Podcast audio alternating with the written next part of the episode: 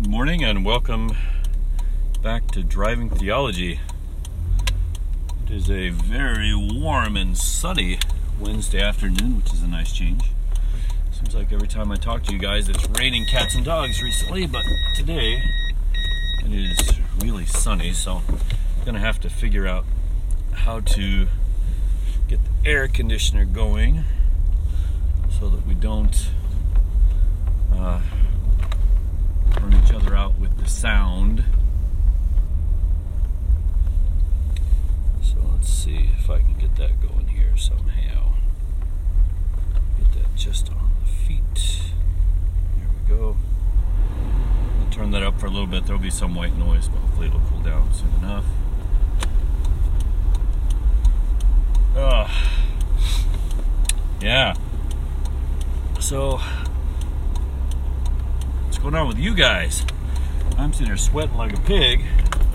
You know, it's only the middle of May, May 16th to be exact, but man, it feels like it's definitely late June or something like that. Pretty warm. At least there's a little bit of a breeze. If I were in the shade, it'd be very, very pleasant, actually. Ah, but enough about the weather. Uh, let's talk about sports.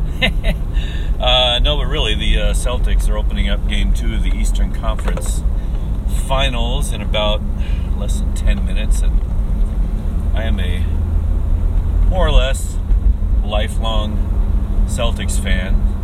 Uh, I've never grown up in a town where they had a uh, professional basketball team while I was there. Uh, there were teams that came after I left or that were there before, in the case of St. Louis, and after in case of Oklahoma City. But other than that, professional basketball wasn't really a thing I grew up with. Um, but discovered basketball playing it when I was uh, a young teen and got very interested in basketball, and I remain a big basketball fan today. I have a basketball goal outside my house I like to shoot around at. Um, I've uh, played on a few teams here and there. I played a little bit in high school, not much. Um, never been great, but love basketball nonetheless. It was one of the one of my refuges when I was a teen. Uh, I would things were going rough. I'd grab the basketball, go outside, and, just shoot by myself to think through things. Um, so that's kind of a, a therapeutic for me, I guess just shooting around at the goal. I do enjoy playing in games, but uh, in my age now, just nearly 50, um, in my current level of fitness, uh, not, not much I can accomplish. Uh, best I can do is maybe coach. Even then, I'd probably still pull a muscle. Um, uh, but yeah, I love sports, and I love I love what the Celtics are doing this year. Um, team wise, if you've if you've followed the Celtics or any major sport really, you know that it's driven by superstars, what they call superstars. I suppose anybody that plays on a major league team is a star uh, to get to any uh, major league uh, level of a sport. Uh, I, I suppose we can consider you an amazing athlete and a star in your own right. Uh, but uh, the NBA, especially, I'd say, is driven by superstars. Uh, and maybe it's because there's only five guys on the court at any given time. Uh, maybe it's because the intimacy of the audience that's so close to the court. Um, maybe it's because you know basketball players don't wear helmets, so you can see their faces much better than say uh, football, especially and baseball to an extent, because you know they wear hats. Um, so I don't know. People maybe tend to relate to basketball players a little better than other sports. Maybe not. Maybe not. It just depends on your choice of sport. Um, maybe I'm just uh, uh, what do you call it? Uh, projecting um, why I'm why I like basketball. Uh, anyway, the sports are, are driven by its superstars. Uh, and generally, a team has 15, 15 players. Uh, you have five starters. You have, and then you have bench players, right? Uh, the the five starters usually are the, the best players, or at least the best the best five that team seem to work together. But you'll always have your your superstar, one or two superstars as your as your starter. Right? Very few superstars come off the bench. uh, and yeah, so Major League Sports uh, and all of the peripheral businesses and really industries that that revolve around it are very much driven by its superstars. And so what you have this year is you have the, the Cleveland Cavaliers, led by LeBron James, uh, who may go down as the best all around player in the history of the game once he's done. He's at least, I would say, uh, for sure top five. Uh, but at, at, least right now, he's the best player in the game, right at this moment. But definitely one of the best. Okay, I'm gonna turn this down a little bit. It's starting to get a little cooler in here, maybe. Oh, that's why it's not getting cooler. turn that. That should be better. Trying to keep the uh, air down, air sound down to a minimum. So. Yeah, so LeBron James uh, is the superstar of the Cavs, and he's playing great right now. Uh, the Cavs just might be on their way to another finals appearance. Uh, and then you have the Celtics. Uh, the Celtics really have only about 12 guys on the roster because three of them are injured, two of which are their superstars. Uh, so the Celtics have two superstars. They're both injured. They're not playing. They haven't played in months.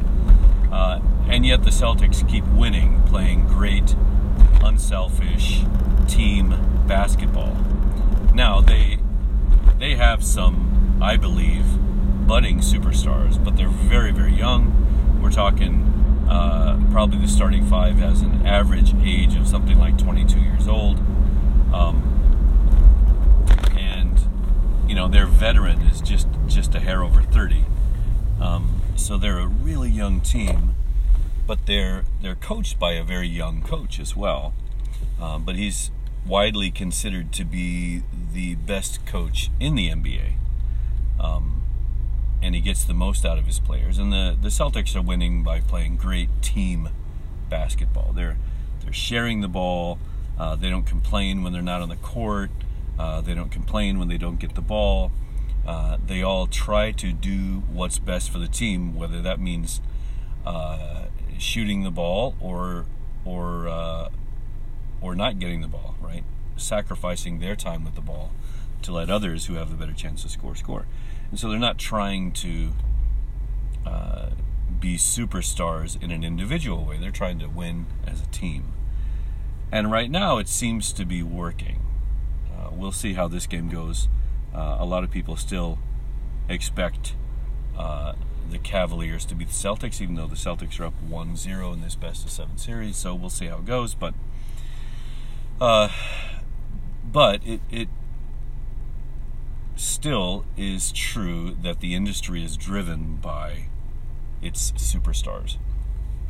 Without them, people, uh, a certain uh, number of fans would get disinterested and not tune in and or buy the merchandise that surrounds these players. Um, and so, yeah, uh, it's just interesting how there really are, are two ways to win. Uh, one is by one player who is amazingly uh, head and shoulders above the others and puts the entire uh, club on his back and wills them to victory. Uh, the other is is a team who uh, supports each other, uh, cheers for each other, uh, shares the ball, spreads it around, uh, and they win together. Uh, where no one person would necessarily stand head and shoulders above the rest. now you might have an individual game where one player seems to have uh, stood out. But then the next game it's going to be somebody else, and the next game it'll be someone else, and, and so that's how the Celtics have done it this year, and it's worked in the absence of their uh, two best players. Uh, but I want to make a correlation, uh, and it's it's it's not an easy correlation to make.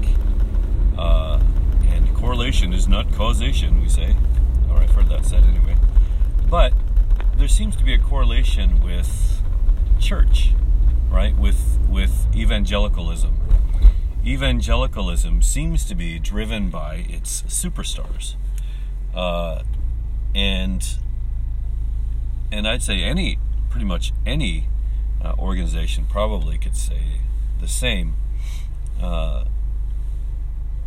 any individual, um, probably any individual denomination will, will also have its superstars, whether it's the founders, um, uh, the founders of the uh, denomination, or members of the denomination who have uh, distinguished themselves in other areas besides church.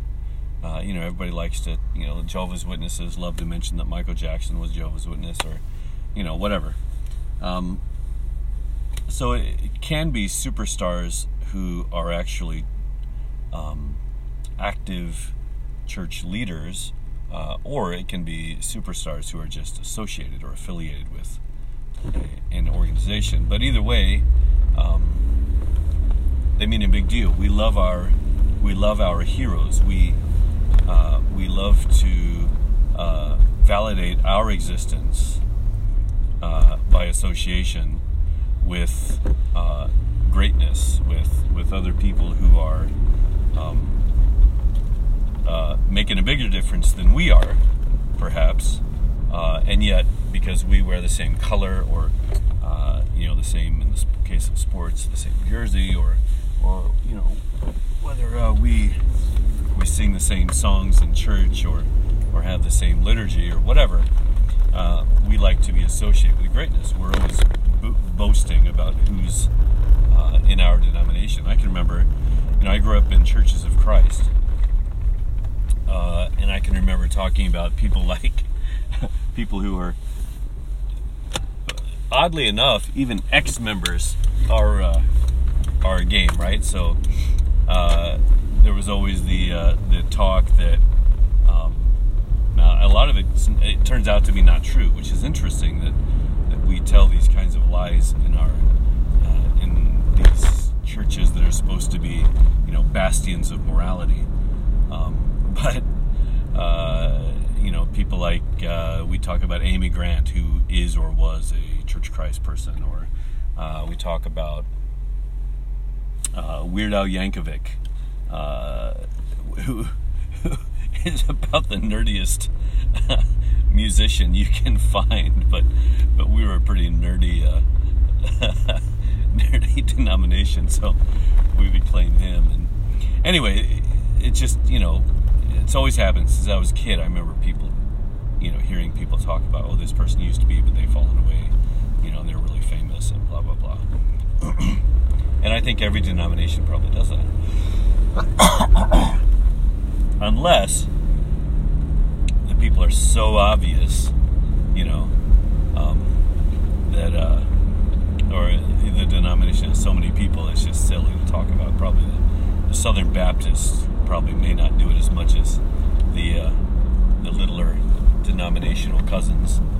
Um, but nonetheless, uh, Christianity, and I mean uh, uh, uppercase Christianity or, or the Christian machine or churchianity or evangelicalism or whatever you want to call it, is very much driven by its superstars.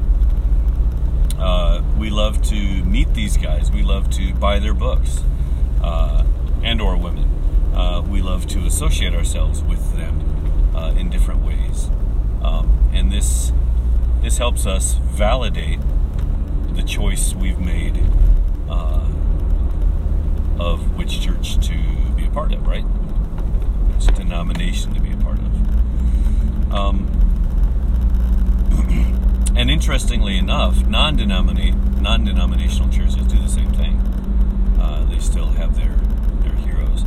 This is why something like evangelicalism, which is a much broader uh, moniker, if you will, or label that's given to many different denominations. Uh, that kind of opens up the possibility of, of many more heroes and, and, and uh, associating ourselves with a wider uh, variety of uh, popular people, of superstars, if you will. Um, and I think it's interesting. One of the one of the big superstars of evangelicalism is John Piper.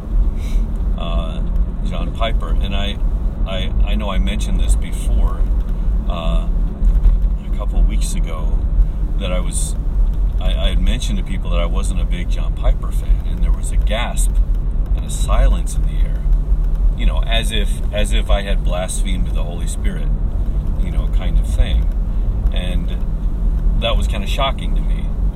Um, I, I, hadn't been around that in a while, um, and I suppose there are authors that if somebody said the same thing to me, I would I would have the same reaction. So I'm not excluding myself from uh, this kind of thing. Um, think we're all impressed by the people who are excellent in whatever area we are interested in. Right? We're impressed by uh, genius, uh, and I think probably probably we will, always will be.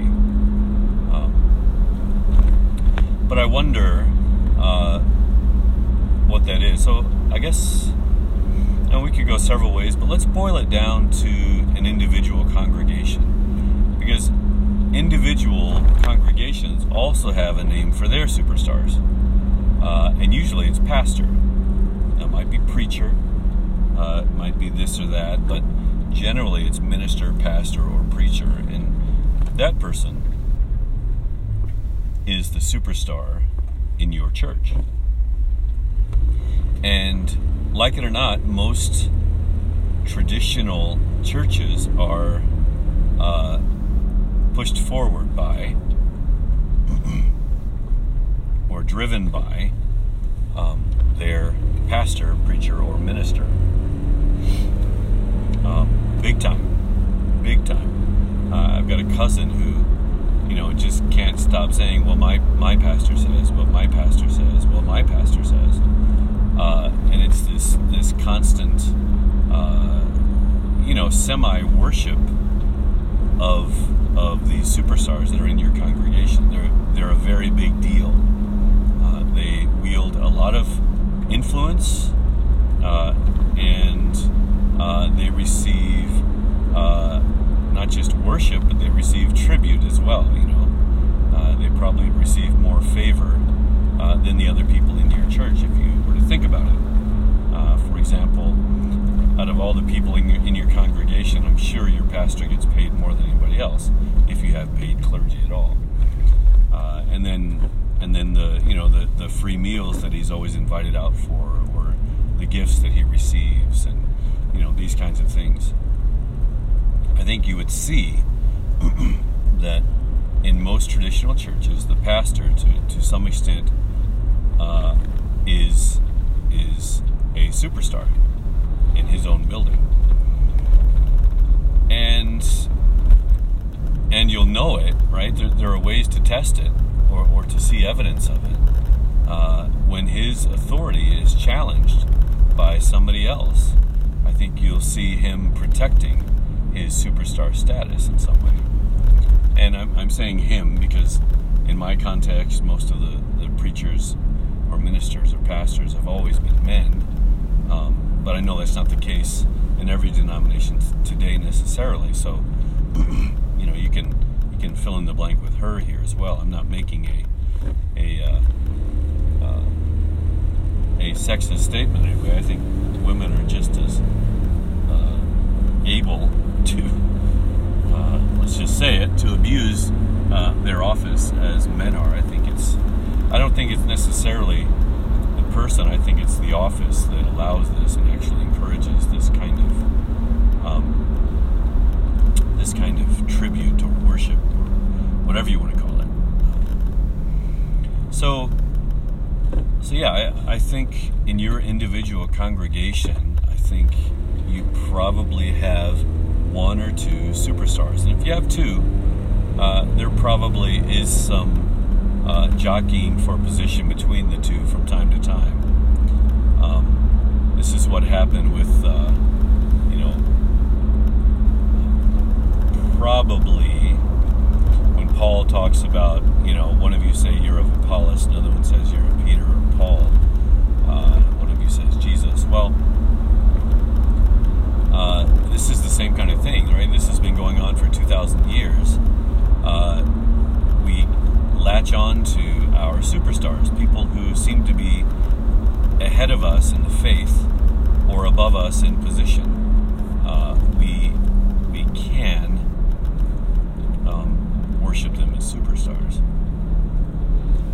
Uh, now the problem with this is it ruins the superstars, right? This this kind of uh, uh, worship and uh, reverence can be, and usually becomes at some point in time, a very heavy burden to carry. Uh, because we we tend to believe that as the as the um, as the pastor goes, so goes the church, right? We tend to put everything on the pastor. So if things are not going well, the pastor's blamed. If things are going right, the pastor's praised. Um, this is generally how it how it works, um, and that can become a very very heavy burden, not just on the pastor, but on his family and, on his children uh, and wife, especially. Um, so there's a human cost to this uh, hero worship that we partake in. Uh, and I think hero worship is probably uh, one of the most uh, natural things about being uh, human that there is. Uh, I think it's quite natural, normal, and widespread. but I'm going to put this out there. I think it's something to be um, cautious about. I think it's something to be shunned. Uh, I think it's something that we need to do whatever we can uh, to not worship our heroes and not put them in those positions uh, to where we can uh, heap heavy burdens upon them. Because the human cost in the end is too great. And I think the human cost is is uh, twofold. Uh, one is what I talked about the cost to the pastor himself and his family, um, the isolation that they can feel being in that position. Uh, but I would also say uh, the, the second human cost uh, are the, the worshipers themselves. I think, uh, I think there's a couple of ways that this can play out uh, to where their hero worship can be bad for them. Number one, heroes always fall. Uh, and we're not talking about a physical defeat such in sports. Uh, generally, we're talking about uh, spiritual falls. Um, when you put somebody up on a pedestal, the pressure often can lead them in, into temptations uh, that otherwise they, they may not have been led to. Uh, and because of the isolation, they often don't have good counsel or mentors. And they can often make very human mistakes, but because of their position, they become uh, uh, superhuman fiascos, right? Um, so, of course, it, it, it, can be very bad for the people you're worshiping. Uh, but then the what happens with the, the, the normal people in the church uh, who hold their pastor up to such uh, such high esteem they tend to live vicariously through that pastor and perhaps don't uh, experience spiritual growth themselves. Right? They they expect the pastor to be the evangelist, the pastor uh, to make the decisions, uh, the pastor to live the, the good and pure life that they themselves uh, struggle to live. Uh, but as long as their pastor, whom they support, is doing so, they, they feel somewhat uh, justified, uh, or at least um, forgiven, right? So that if I'm supporting that guy over there who's doing a good job, at least maybe that will take, that will bring on a little bit of forgiveness for me, uh, and maybe I won't be blamed as much because I did, I did contribute in some way, even though I was not able to live a, a an upright, uh, spiritual life. Uh, I contributed to people who did, and therefore perhaps I can be um, uh, sanctified or justified through that through that experience. And so, hero worship can leave normal people immature. Okay, it causes, it helps keep them in a very immature state uh, and not growing into spiritual adults. Uh, and I think we see this all across the world in congregations that are dominated by uh, a pastor. the, very presence of a pastor can keep uh, members in spiritual infantism. Uh, and the you know continued worship just does the same thing. It causes little or no spiritual growth. Um, because the pastors uh, expected to do and to be everything in the congregation. Um, part of that's because they pay him. Uh, well, we pay him to do it. Why doesn't he do it? Right? I don't get paid to do it. He gets paid, so why don't he do it? So, yeah, that's that's how that ends up being. Uh, and then also, people can lose their faith when their when their heroes of faith fall.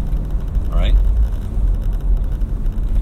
And which also has contributed to the fact that they were uh, spiritual babies who were not equipped to deal with uh, the kind of uh, trauma that, that, that, this can cause. You know, so if you can imagine, uh, there were there were some people in the 70s and 80s who uh, had huge churches, humongous churches, and who uh, were on TV and who were always in the limelight, and who fell really big. You know, they fell very publicly and and so big to the to the you know to the place where both of them were imprisoned. And you can imagine the number of people who had contributed to uh, or uh, dare I use the word worship? Of course I do because I've already used it. Who had worshipped these two individuals? To you know, how much did they fall? How how much was their world rocked? And did they ever make their way back to a true faith in Jesus or not? um, so, not only can your hero worship cause you not to grow spiritually, but it can it, it also puts you in a very precarious position when that person falls. Um, so what is what's what's the answer? Right? What is the if we're not going to have churches or be in congregations that are driven by uh, pastors or preachers, uh, what's what's the alternative? You know, is there an alternative? Um, well, I'm I'm in such a group that strives not to be so driven by a leader. Now, granted, I'm one of the people who founded this group. Um, but I, I, I do a couple things to to keep myself in check uh, because I think everybody has it within them to desire that kind of worship and awe. So one of the things I do is I keep things casual. I don't prepare things ahead of time much. I don't preach. Uh, I will, you know, kind of lead Bible studies from time to time. But sometimes I'll just be quiet and just see what everybody else does. I don't feel the need to uh, keep the proceedings under my thumb, so to speak. Uh, and I try to fight that, right? because I could go that direction. Um, I could, right? I, I've been that guy before when I was in uh, traditional church. I, I desired to be that guy, I'll even say. Um, and so that's one thing I do. The other thing I do is try to keep my eye out for for uh, leaders that are being raised up that I can uh, kind of speak into their lives and then push them out of the nest and, and help them do the same thing that that my wife and I are doing.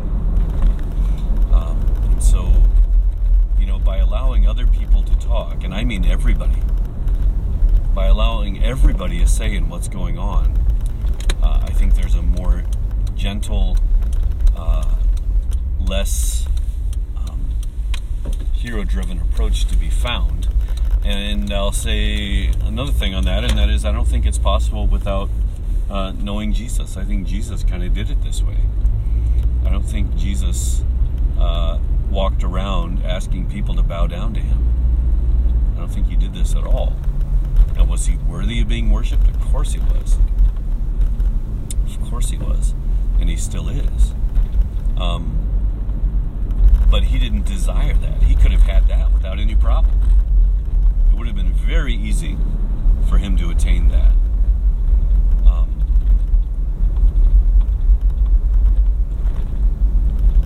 but it was not useful. It was not empowering. That kind of of uh,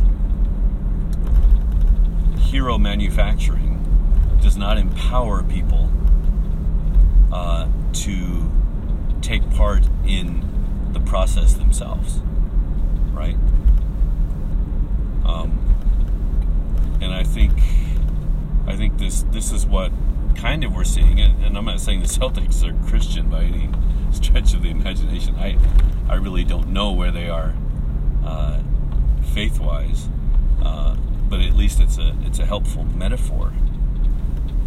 You know, when when all of the people on the team are pulling and listening and rooting uh, for each other, um, and allowing other people to take the limelight uh, from time to time to to step up, but being ready to contribute themselves too when they're called upon.